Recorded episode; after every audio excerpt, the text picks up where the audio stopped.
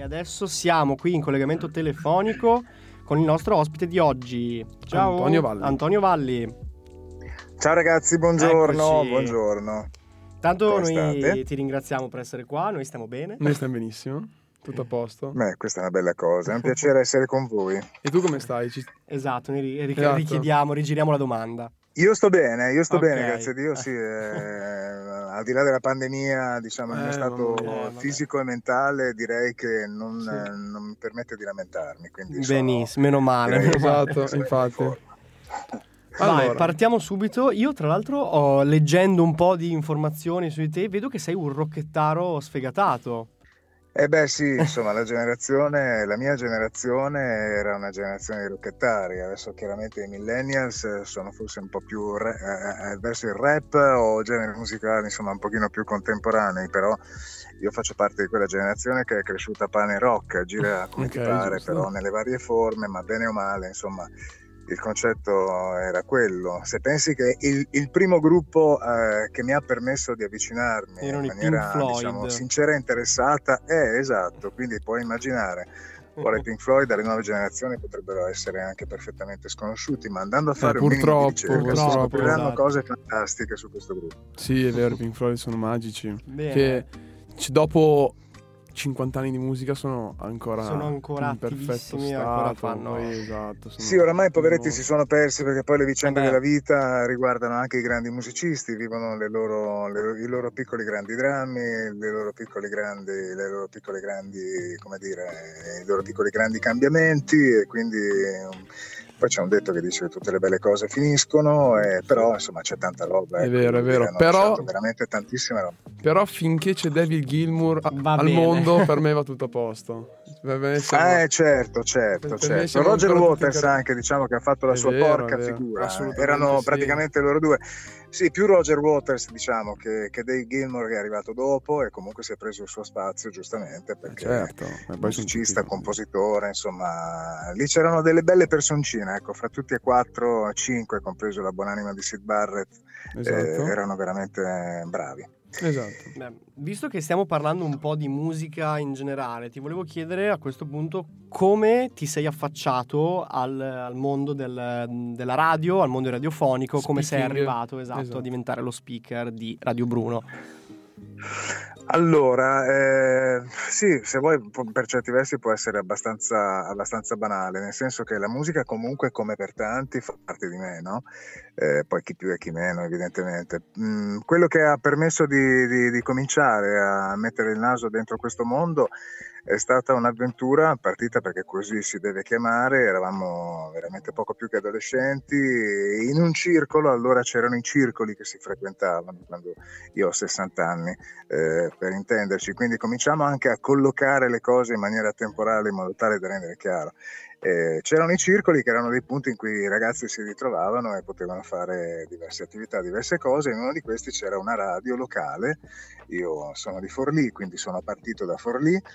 E così abbiamo cominciato un po' per gioco, c'erano questi spazi, era una roba molto amatoriale, nel senso non c'era assolutamente nulla di professionale, molto all'impronta, i ragazzi si trovavano lì, avevano un'idea di massima su cosa fare, cosa dire, eh, ci portavamo spesso i dischi da casa, poi abbiamo cominciato a comprarli, a farli comprare eh, con, eh, con tanti, con tanti sacrifici e quindi ci siamo creati il nostro piccolo la nostra piccola discografia a disposizione e andavamo un po' a sentimento, insomma cercavamo di metterci un pochino del nostro proponendo la musica che bene o male ci piaceva, mettendoci in mezzo qualcosa, ma in maniera assolutamente spontanea, senza neanche tanto scimmiottare per dire no? chi già lo faceva eh, di mestiere. E da lì poi ho scoperto che era una cosa che tutto sommato mi piaceva.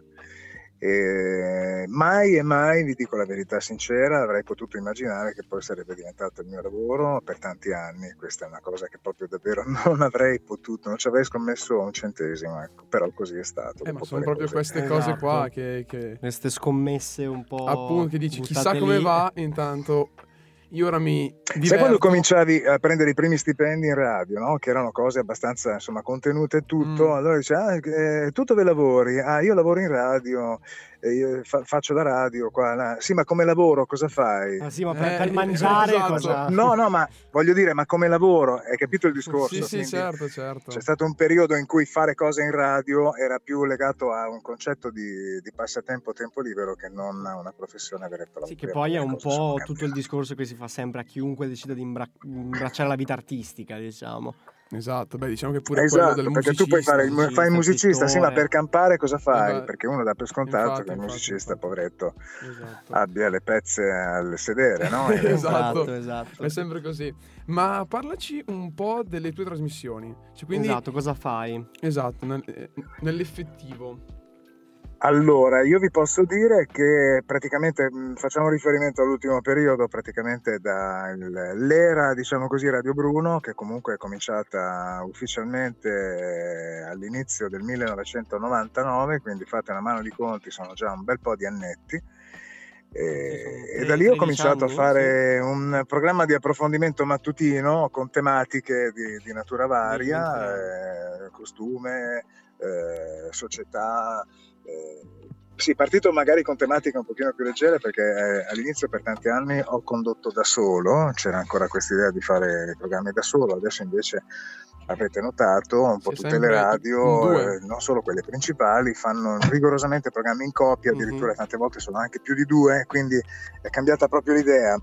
È vero. E col tempo, con gli anni, eh, ho avuto sempre una collaborazione preziosissima che è quella di Clarissa Martinelli, che è la giornalista che comunque anche prima di essere in voce con me dal direi 2009 facciamo il programma proprio insieme. Mhm. Eh, prima di quel periodo, eh, quindi nella decina di anni precedenti, era comunque una sorta di autrice, nel senso che lei da giornalista mi curava un approfondimento su una tematica che io poi sviluppavo eh, insieme agli ascoltatori, che gli ascoltatori di Radio Bruno sono sempre stati ascoltatori molto particolari, ascoltatori molto partecipi, ascoltatori molto presenti alle cose della radio, qualunque cosa si faccia, sono sempre molto, molto vivi. Vabbè, vuol dire che sono E questo è quello che a continuiamo a fate. fare oggi.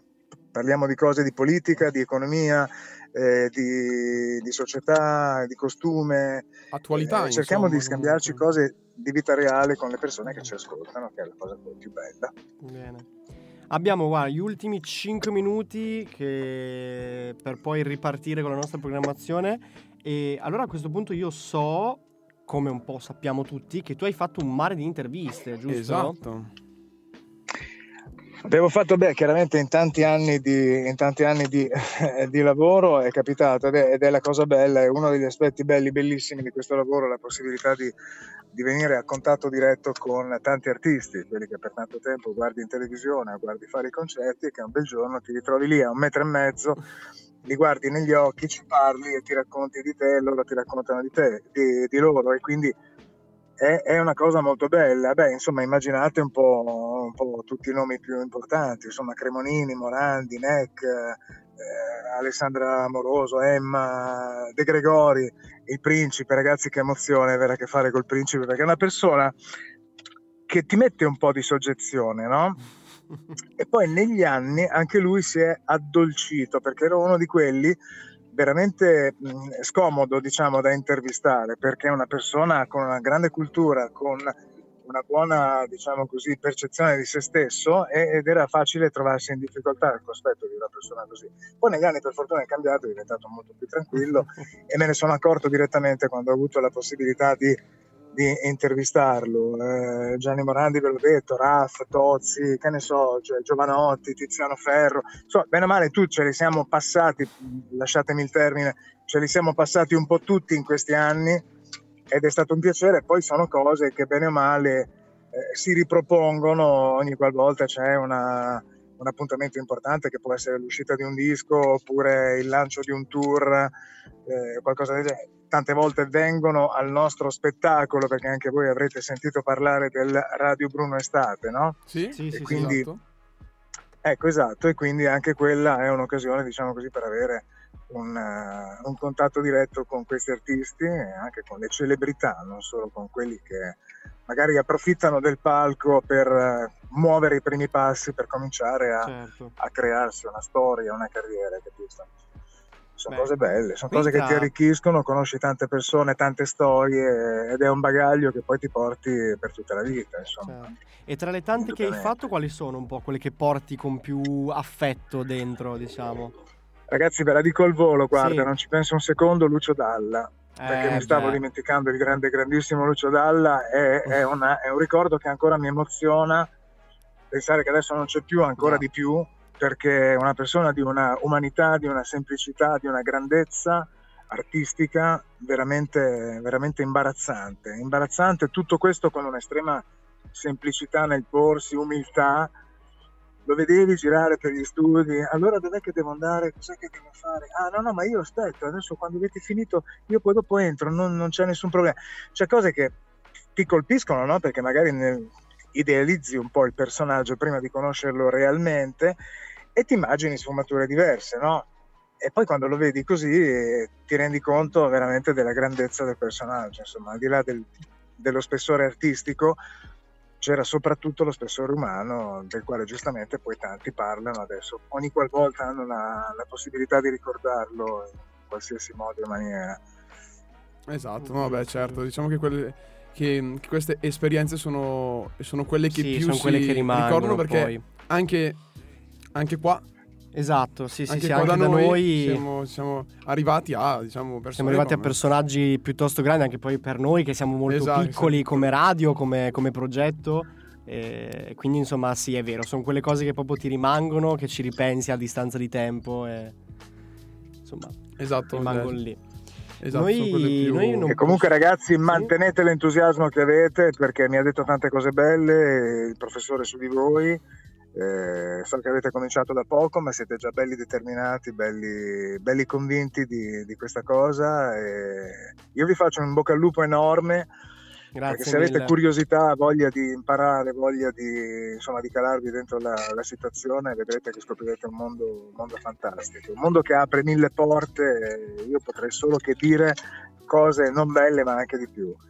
La radio è uno strumento davvero incredibile, ma io direi proprio in generale per la crescita dell'individuo. Uno di quei passaggi che insomma eh, terrei bene in considerazione. È bello sapere che tanti ragazzi e voi nello specifico vi siete lanciati in questa che adesso è un'avventura e che spero possa portarvi alla distanza anche delle belle soddisfazioni. Ve lo auguro con tutto il cuore. Noi ti ringraziamo infinitamente per, per questo augurio e per essere stato con noi stamattina. E per finire la puntata, Esatto. eh, appunto, facciamo partire Ci lasciamo proprio Caruso. con Lucio Dalla, visto che ne abbiamo parlato poco fa, e la sua Caruso. Grazie oh, ma ancora. che carini, che carini, un bel gesto, grazie, grazie. Grazie, Grazie ancora a per essere stato con noi. Ciao, alla prossima. Ciao ciao. È stato un piacere ragazzi, in bocca al lupo.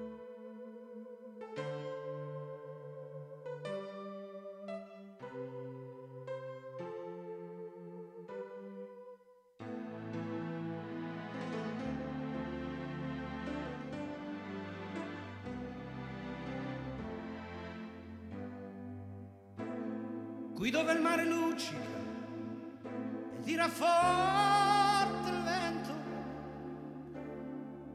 Su una vecchia terrazza davanti al golfo di Sorrento. Un uomo abbraccia una ragazza dopo che aveva pianto. Poi si schierisse la voce e ricomincia il canto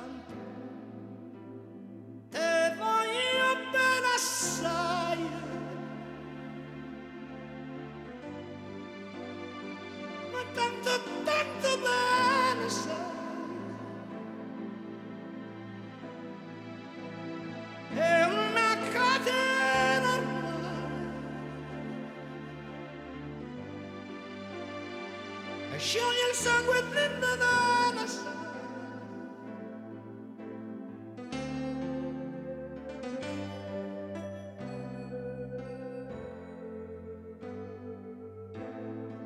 vide le luci in mezzo al mare, pensò alle notti là in America,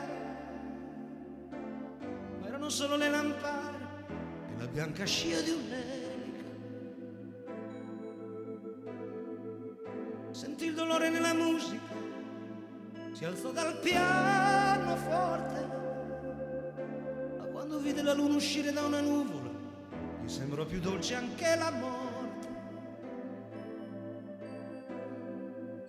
Guardo negli occhi la ragazza, quegli occhi verdi come il mare.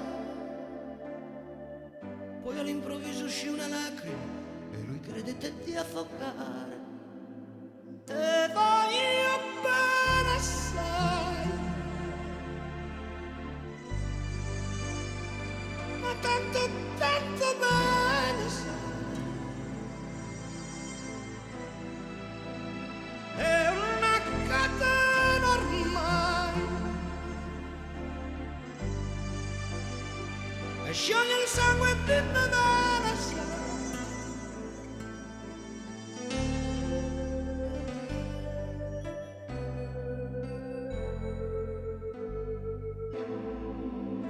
Potenza della lirica, dove ogni dramma è un falso,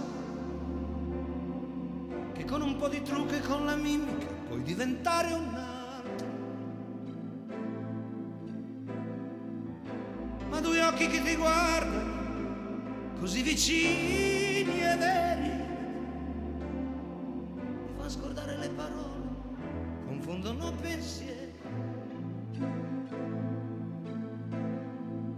così diventa tutto piccolo, anche le notti là in America.